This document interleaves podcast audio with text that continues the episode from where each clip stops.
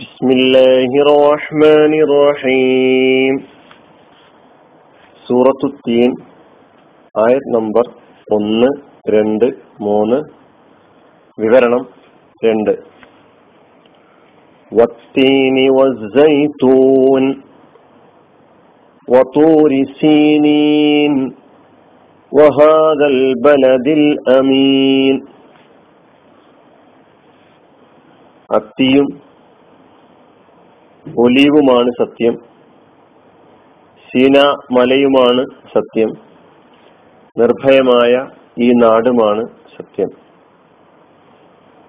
ഈ മൂന്നായത്തുകളുടെ പദാനുപതാർത്ഥം കഴിഞ്ഞ ക്ലാസ്സിൽ നാം കേട്ടു. എന്നതിന്റെ വിവരണങ്ങളിലേക്കാണ് നമുക്ക് പോകാനുള്ളത്. ഒന്നാമത്തെ ആയത്തിൽ അതാണല്ലോ വത്തീനി വസ്സൈത്തൂനി. അത്തിയും ഒലീവുമാണ് സത്യം. എന്നതിലെ അസൈത്തൂനും അത്തീനും കൊണ്ടുള്ള ഉദ്ദേശം. ഖുറാൻ വ്യാഖ്യാതാക്കൾ ധാരാളം അഭിപ്രായങ്ങളിലൂടെ വിശദീകരിച്ച് പറഞ്ഞിട്ടുണ്ട്. ആ അഭിപ്രായങ്ങളിൽ ചില അഭിപ്രായങ്ങൾ നമ്പറിട്ട് നിങ്ങളുടെ മുമ്പിൽ വെക്കുകയാണ് അങ്ങനെ ആ അഭിപ്രായങ്ങൾ ആ വ്യാഖ്യാനങ്ങൾ മുഴുവൻ കേട്ടതിന് ശേഷം അതിൽ നിന്ന് നമുക്ക് ഈ സൂറയിലെ മറ്റ് ആയത്തുകളുമായി യോജിക്കുന്ന വ്യാഖ്യാനം എന്താണോ അത് സ്വീകരിക്കാം.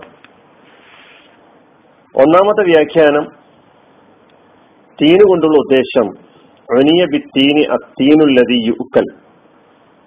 ജനങ്ങൾ തിന്നുന്ന അത്തിയാണ് തീന് കൊണ്ടുള്ള ഉദ്ദേശം.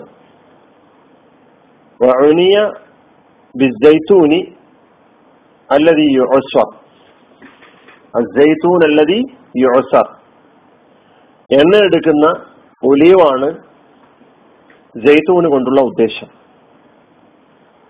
എന്ന് പറഞ്ഞാൽ നേർക്ക് നേരെ ഈ പദത്തിന്റെ ഭാഷയിലെ അർത്ഥം പരിഗണിച്ചുകൊണ്ടുള്ള ഒരു വ്യാഖ്യാനമാണ് ഇത് എന്ന് മനസ്സിലാക്കാൻ പറ്റും. ഒരു സാധാരണ അറബി തീനെന്നും ജയ്ത്തൂൻ എന്നും പറയുമ്പോൾ അവരുടെ മനസ്സിലേക്ക് കടന്നു വരുന്ന അറബി ഭാഷയിൽ സുപരിചിതമായ അർത്ഥം. അത് നമ്മൾ നേരത്തെ ചീനിന്റെയും ജയ്തൂണിന്റെയും ഭാഷാർത്ഥം പദാനുപദാർത്ഥം മനസ്സിലാക്കിയപ്പോൾ നമുക്ക് മനസ്സിലാക്കാൻ കഴിഞ്ഞിട്ടുണ്ട്. അപ്പൊ ഈ അങ്ങി ഈ വ്യാഖ്യാനം പറഞ്ഞ ആളുകൾ അള്ളാഹു സുബാനുവത്താൽ ഇവിടെ അത്തിയുടെയും ഒലീവിന്റെയും പ്രയോജനങ്ങൾ അതിന്റെ ഗുണങ്ങൾ പരിഗണിച്ചാണ് ഈ രണ്ട് ഫലവൃക്ഷങ്ങളെ ആണയിട്ട് പറയുന്നത് എന്നാണ് വിശദീകരിക്കുന്നത്. എന്നാൽ ഈ വ്യാഖ്യാനം.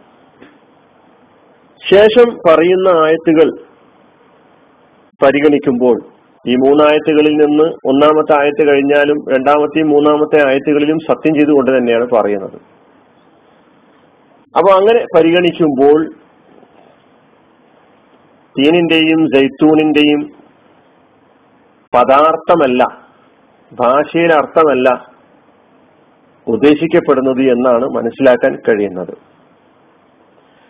ഇനി രണ്ടാമതുമായി വന്നിട്ടുള്ള വ്യാഖ്യാനം.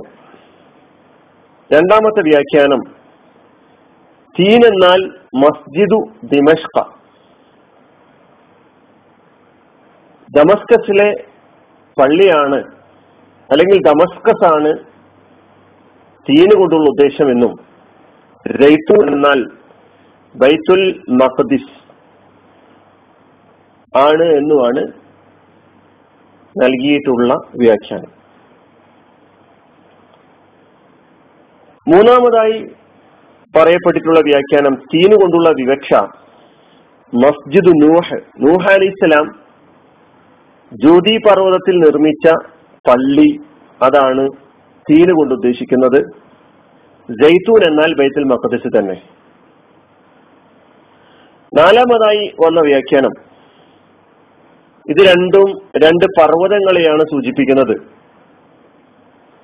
തൂറു തീനൻ തൂറു സൈത്തൂൻ എന്നിങ്ങനെ രണ്ട് പർവതങ്ങളെ പേരായിട്ടാണ്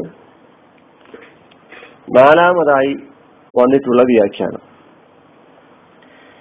അഞ്ചാമത്തെ അവസാനമായി പറയുന്ന വ്യാഖ്യാനം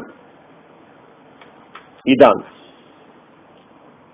ഒരു പ്രദേശത്ത് ധാരാളമായി വിളയുന്ന വിളവിന്റെ പേര്.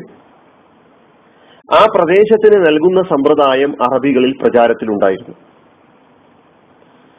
അപ്പൊ ഈ അങ്ങനെ നോക്കുമ്പോൾ തീനും ജെയ്ത്തൂനും ഈ രണ്ട് ഫലങ്ങൾ അതായത് അത്തിയും ഒലീവും ധാരാളമായി വളരുന്ന പ്രദേശം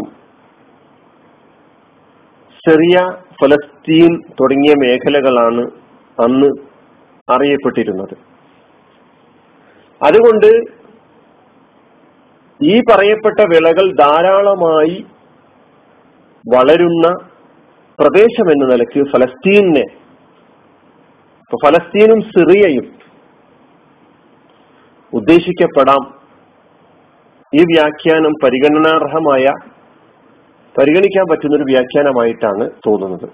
ഇബിന് കസീർ റഹ്മത്തുല്ലാഹി അലഹി മഹല്ലത്തു തീനി വസൈത്തൂനി വഹിയ ബൈത്തുൽ മഖദിസ് അല്ലദി ബാസല്ലാഹു ഫിഹ ഈസബിന് മറിയം അലിഹിസ്സലാം അള്ളാഹു ഈസാ നബി അലി ഇസ്ലാമിയെ നിയോഗിച്ചിട്ടുള്ള